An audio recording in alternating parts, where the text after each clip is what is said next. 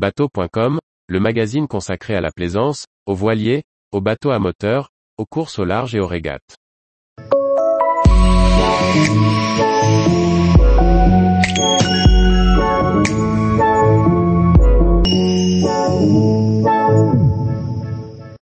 Armel Tripon en Ocean 50, l'IMOCA, c'est les vacances.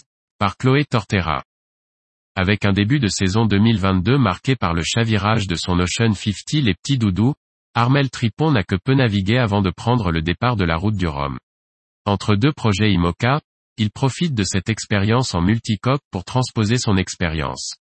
La saison a démarré par un chavirage lors des mille milles des sables.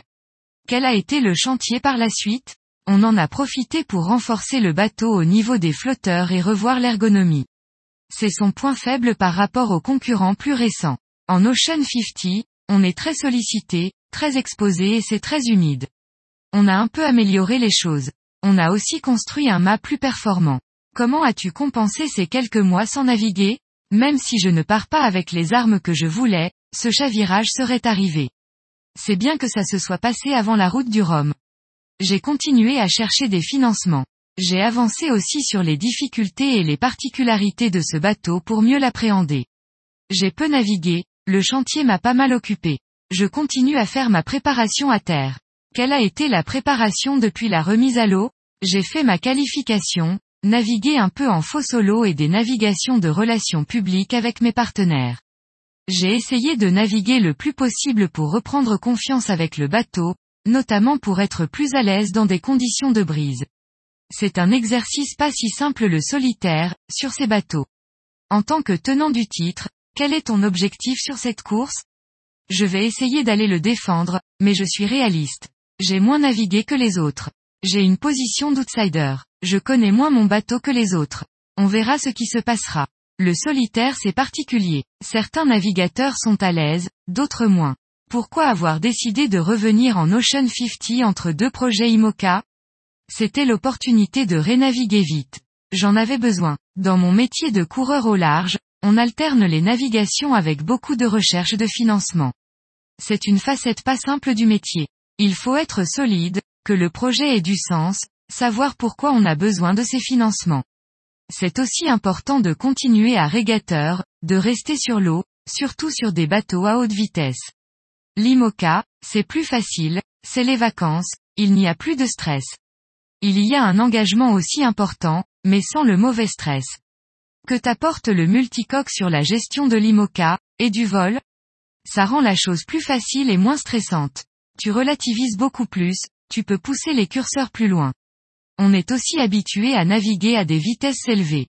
C'est important de passer du temps sur l'eau pour faire sauter les verrous. Les IMOCA sont des bateaux ultra puissants comme les multicoques. Mais ils demandent plus de feeling pour gérer ce surplus de puissance, et éviter de casser son bateau, notamment le mât, la structure. On va chercher les freins, comme en multicoque. En cela, c'est une approche qui peut être similaire. En 2014, tu avais fini quatrième de la course en IMOCA, Quatre ans plus tard tu étais en multi, quelle est la différence entre ces deux supports dans la manière d'appréhender la course, et dans sa préparation? La préparation est un peu la même.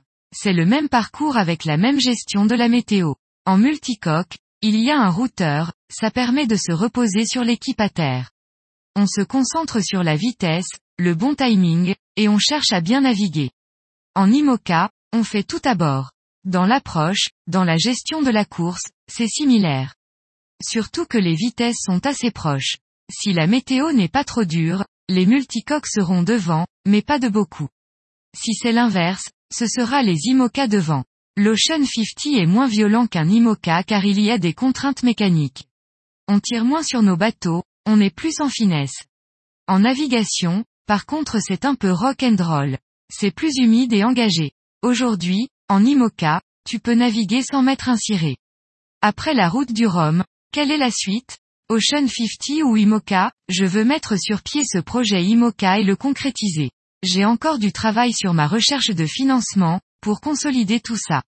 J'aimerais lancer une construction à la fin de l'année. Peux-tu nous présenter ton futur bateau et ce choix de réutiliser des fibres de carbone déclassées de l'aéronautique?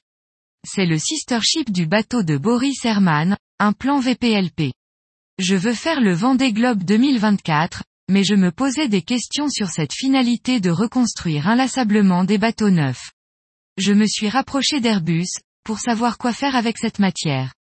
S'il était possible de refaire un bateau sachant qu'elles ont encore toutes leurs caractéristiques mécaniques C'est ambitieux. Il faut imaginer comment les bateaux de course peuvent avoir une empreinte réduite par deux. C'est un élément de réponse pour moins polluer. C'est chouette d'imaginer ça, être pionnier sur ce sujet, pour que le sport puisse s'en emparer. Ça m'excite grave de pouvoir faire ça. Et de trouver des gens qui vont y croire. On utilise aussi du titane recyclé issu de blocs opératoires par l'intermédiaire de l'association Les Petits Doudous. C'est une économie circulaire qui permet de recycler les déchets. L'idée est aussi d'utiliser un outillage déjà en place, d'où l'idée d'un sister ship. On veut montrer qu'il est possible de penser performance et réduction d'empreinte carbone. Où en es-tu du financement de ce nouveau projet? J'ai collecté différents fonds de différents partenaires. Je vais organiser une levée de fonds pour démarrer les travaux rapidement. J'ai encore besoin d'entreprises qui nous soutiennent. Mais la période n'est pas simple pour réussir à concrétiser. Je reste confiant. Tous les jours, retrouvez l'actualité nautique sur le site bateau.com. Et n'oubliez pas de laisser 5 étoiles sur votre logiciel de podcast.